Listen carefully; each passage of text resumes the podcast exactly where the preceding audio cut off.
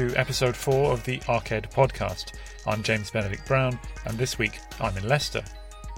If there is one defining characteristic of architectural education in the UK, which alternates undergraduate and taught postgraduate university study with periods of supervised professional practice, it's that practitioners generally don't think that academics, myself included, are sufficiently educating graduates for practice. Likewise, there is a healthy contingent within academia, myself not included, who complain that architectural practitioners are not engaging sufficiently with their responsibility to provide comprehensive on the job training. Between these two poles, there appears to be very little constructive criticism. Earlier this month, RIBA Appointments published the findings of the 2014 RIBA Skills Survey. This report, which analyses the survey responses of 149 employers and 580 students of architecture, explores the knowledge expectations of RIBA Part 1 and Part 2 graduates, both from the point of view of students and employers. Highlighted amongst these was the fact that both employers and students agree that the top five skills expected of a Part 1 graduate are an understanding of building regulations and standards, design and specification of buildings, the planning process, building information management, and the RIBA plan of work. So, to move the conversation on from the usual sniping between practice and academia, which the architectural press have been kind enough to publish in their comments and letters pages, this week the Arched podcast asks three practitioners and educators to reflect on whether higher education and workplace training are working together to prepare students for the realities of practice. Our guests this week are Emma Curtin, Anne Markey, and Vinesh Pomal. Emma Curtin is an architect and coordinator of the BA Architecture first year at the University of Liverpool. She's also the chair of the Friends of London Road Fire Station in Manchester. Anne Markey is director of CAS Projects, the live projects office at the Sir John Cass Faculty of Art, Architecture and Design at London Metropolitan University. She's also a director at Phelan Architects in London. Anne is joined for part of her interview by her cat Whisky. Vinesh Pomal is an architect at Levitt Bernstein in London and co founder of the Architecture Students Network, which, incidentally, you'll be hearing more from in the coming weeks on the podcast. I wanted to begin by asking my guests about their own experiences of beginning architectural education.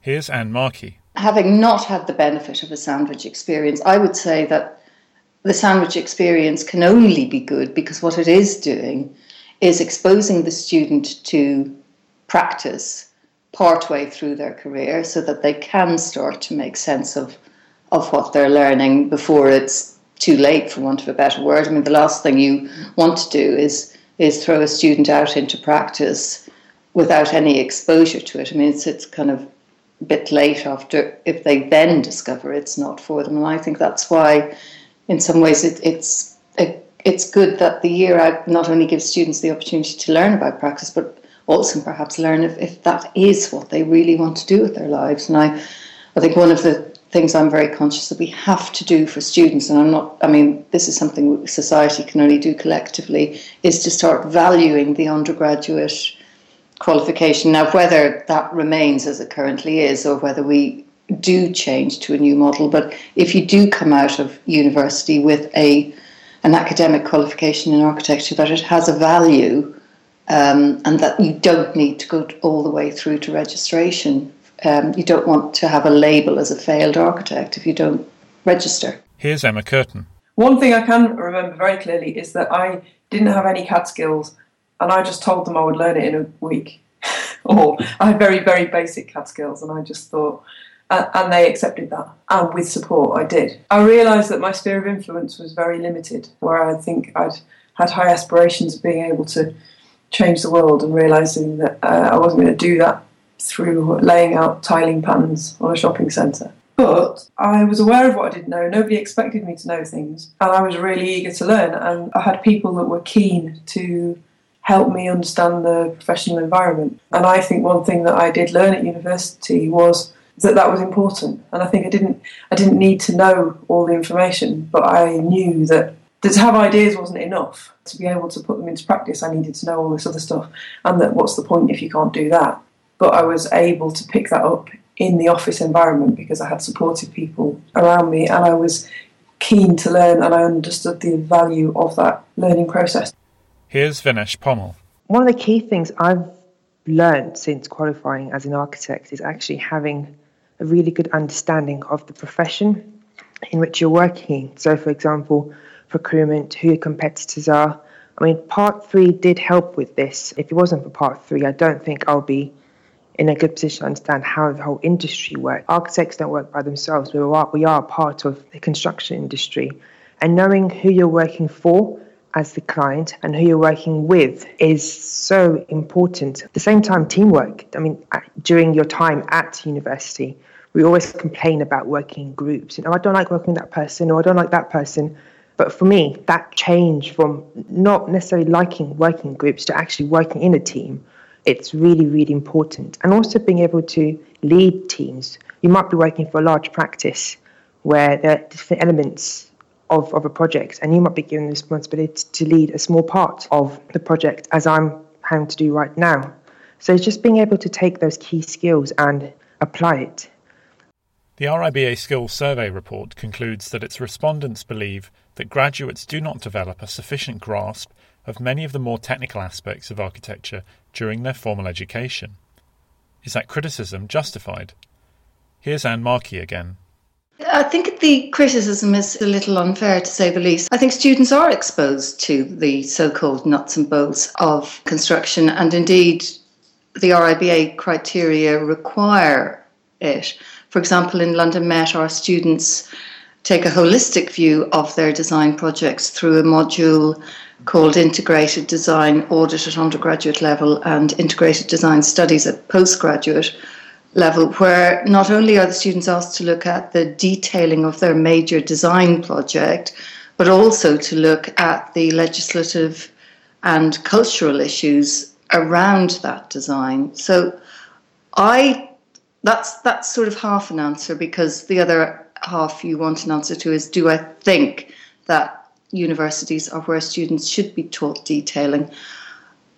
I think yes, the answer to that has got to be yes, because after all, architecture is a discipline that is as much about design as it is about many of the other facets that we all study. So to to study any design discipline without understanding the materiality of what it is you're designing and, and how it fits together would just not make sense, I think. I did suffer in not having enough technical skills. So I remember doing my part one five years ago now and being put straight into a project and doing wall thicknesses, floor, floor build ups, just know what the bare minimum needs to be in order to get it through to planning. Now, maybe I'm, there's a part in me that should actually be a bit more active and engaged with university and done a bit of self directed learning. But at the same time, you're becoming an architect, so you should have these basic skills. I'm not saying I didn't have those basic skills, but I definitely wasn't able to detail a building properly during my part one year out. At the same time, however, when students are on the year out, they are still learning. They're not expected actually to know everything inside out. Because at the end of the day, we are all still learning, and I think that's that's what's changed at the moment is practitioners are expecting students to have all these skills. Academics are saying, well, actually, practitioners need to teach these skills. There's a lot of toing and froing. Architecture is teamwork, and we should be working together. So, not producing oven ready students, but actually making sure that both are talking to each other, or elements of each are talking to each other, so that there is this dialogue between academia and practice. Perhaps sometimes kind of technical and professional teaching in the universities isn't as good as it could be. But I just think that the way that, uh, well, as you pointed out, some of the questions seem to be leading questions. The way the reporting has been framed, it's not helping construct a useful dialogue about how we improve the situation. I mean, I'm very keen on thinking about education in relation to architecture in a number of ways, but one of them is how do we improve architecture? and the relationship between the education and the good architecture.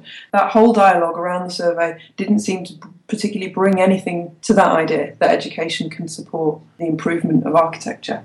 Whilst I, I could agree that we could do more to support a good technical education, it seemed very prescriptive and very students don't know enough about the planning process. Well, is that really that important? I think it's important that they know why we have a planning process or what the planning process is for, or that the planning process influences the architecture that is around us.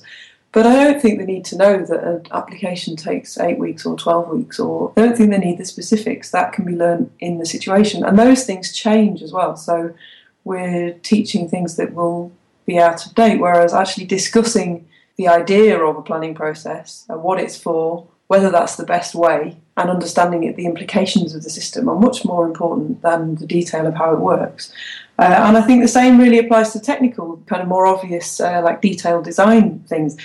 It's important to have a good technical understanding of materials and how things go together and structure, but you don't need to be able to write specifications. It's it would it, it's not. I mean, lots of architects don't even do that. That's the other thing. We're not training people for a specific role. We're you know lots of students don't even go on to, to work in architecture, but those that do, some of them are are kind of really focused on design. Others become do take on a more technical role. There, there are lots of different roles for people within uh, architectural practice. I'm much more keen on looking at the implications of these things for architecture and asking questions about them as well as learning the facts. But I don't, I don't think the survey.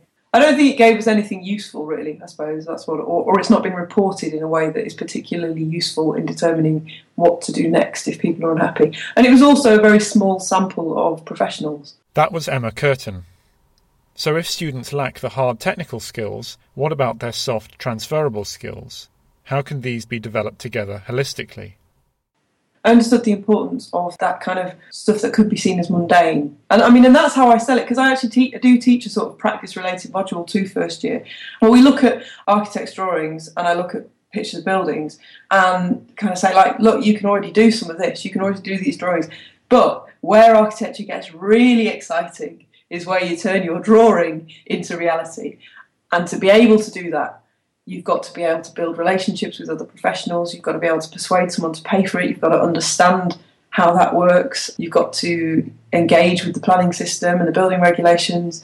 And if you can hold on to that idea that you had at the beginning, in the concept, as it were, all the way through this process to see something realised, then that is what's really, really exciting. So, all of this technical and professional stuff that we kind of sometimes think of as mundane, it's the tools with which we turn our ideas into buildings.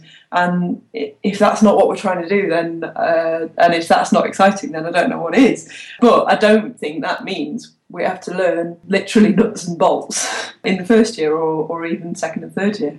I think university is probably the best place where you can learn these additional skills. So playing on the sort of let's take the business skills for example. And I know academics and practitioners are saying, oh, students don't have business skills, they need to be equipped for practice. Well, practice isn't necessarily about knowing all the ins and outs, it's actually about communication. At the end of the day, architecture is communication, whether that's through drawing or speaking, and university is the place to do that. So when you have your reviews, you're, you're communicating your ideas through to your tutors. Okay, they're your peers. But in practice, eventually you're going to have to sell your ideas to your client. Now, that's marketing, which is inherent a business skill. So I think some academics, some practitioners saying, oh, and academics are saying we don't want students to be oven ready. Well, being able to sell your idea isn't about being oven ready. You could sell your building or you could sell your concept. Or if you go on to become a contractor, for example, or work for other people, you're selling your idea for that particular practice that you're working for. And that's something I've learned a lot. And academics and schools of architecture can definitely bring that all together. That was Vinesh Pomal. Under the current RIBA general criteria, it is expected that architectural education in the UK is made up of at least 50% design. But with most successful architects recognising that design is a lifelong pursuit, are we perhaps spending too much time teaching design in abstract projects that students complete alone? Do practitioners spend 50% of their working lives designing? Here's Anne Markey. I think it's, again, a slightly distorted view of practice because actually we are designing most of the time we're in practice. I mean, for example, when we're trying to persuade a client to go down a particular route, what we what is foremost in our mind is is the design of the building. That may be, you know, it's not just getting the client to agree to our aesthetic preferences, but it may be that they, because of course they don't have the experience the architect brings to the table, is they perhaps aren't seeing something that would make their better their building a better fit that we are. I think most of what we do in practice is actually design. I mean, yes, take away perhaps the filing of the correspondence and the drawing issue sheets. A lot of it, when we're constantly championing, championing our designs, I think. Most importantly, though, which something I've suffered with at university, and it's only through my extracurricular activities I've undertaken I've been able to develop these skills is believing in yourself. You you spend seven years minimum trying to qualify as an architect, and then you're there, and then you're given these responsibilities. Should you wish to take them, you need to be able to say to yourself, "Well, I can do this. I've done seven years. I want to be an architect. I am an architect. I'm managing a team. I'm, I'm engaging with clients. They're placing an element of trust in me, and I know I can do this." there are times in schools of architecture where you are not necessarily put down, but the whole sort of tutor student relationship, the master and the people, I mean, that doesn't exist anymore.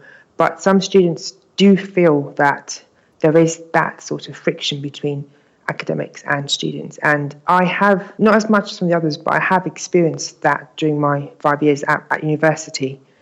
But I think it's about students believing in yourself and actually myself believing myself. When I started university, I could not speak in a group or to my friends. I was very, very shy. And it's actually, architecture education has helped me to come out of my shell and able to be a better architect. The one thing that I hadn't really appreciated until I started working with first years, their educational backgrounds are, are extremely diverse. Uh, so we've got students that have done things like some kind of construction BTEC or, or vocational type of course.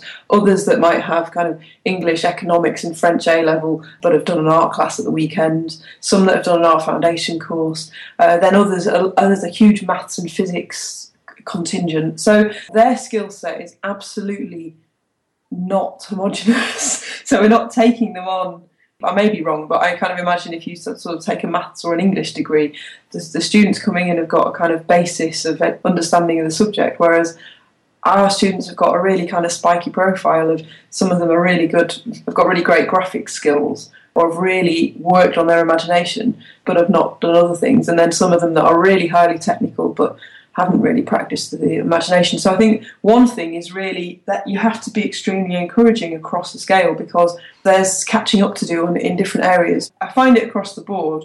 The students that when I when I teach in the third year, the students that I meet on first impressions, and I think, wow, you know, I, I can't wait to see what you do and I often completely misjudge it. I think appearances are always deceptive. Often the students that appear to be very strong are, um, are not as strong by the measures that we measure them anyway. So I think anyway appearances are deceptive, but I think just particularly with the first year, they've come from such different educational backgrounds that you have to keep a completely open mind about their work and their development because uh, they're going to change and develop very quickly. For example, they might have ideas and great understanding and intuition, etc., about architecture and spaces and humans, but they have not got the graphic skills at all, some of them, so you could easily dismiss them. So you, you have to be very encouraging and keep a very open mind. Architectural education has to support students in the development of skills that will enable them to practice as an architect. But what do our guests think about the responsibility of practice?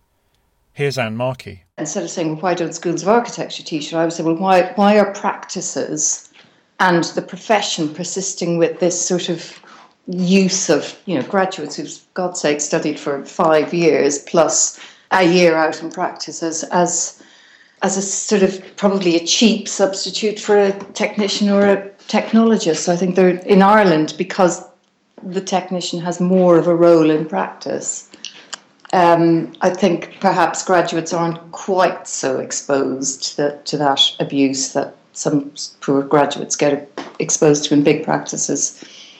Uh, not all big practices, but some in this country. But I think that's why the profession can be critical because they they're, they're being a bit, I think, selfish. They just they do want sometimes an oven ready graduate.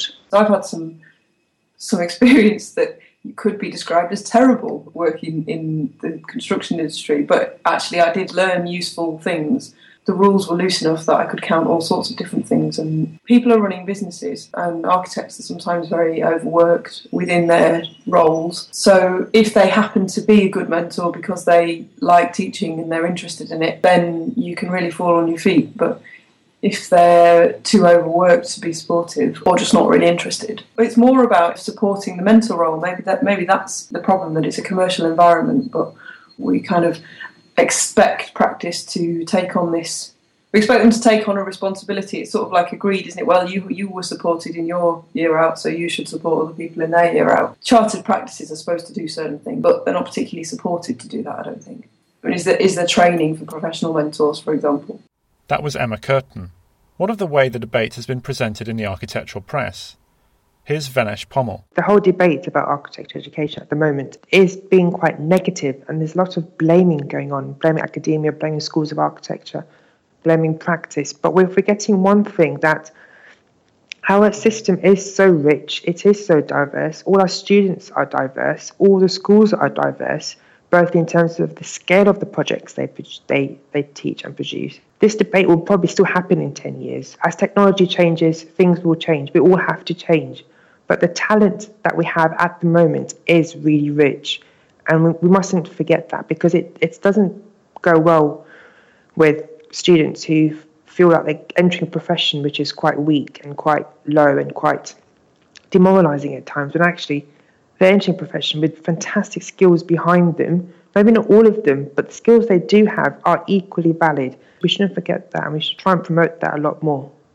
It's kind of not fair on, on the students either. I I don't want to be patronising students, but they're trying to find jobs in this market, and that's not the only purpose of a degree. Although it's that's although that's important, and I am very keen on students being able to get jobs and make a living, and that is very important.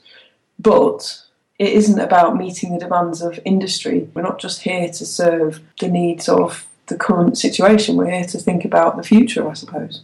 Whilst it's really important to value this kind of technical stuff, it mustn't undermine the importance of the kind of design and history and theory, and that we want architects that can ask why and, and think outside the system, and that these subjects that are not always seen as being directly relevant to practice are. I think sometimes perhaps practitioners forget how they were in the beginning, and I think that actually the idea of developing imagination is hugely is an, your imagination is an, an, essential tool for an architect to be able to look at a site and imagine a building. That's hugely important and that isn't a technical skill but we absolutely have to develop that in the undergraduate course. And perhaps uh, some architects don't remember whether they had that or not in the beginning. That was emma curtin.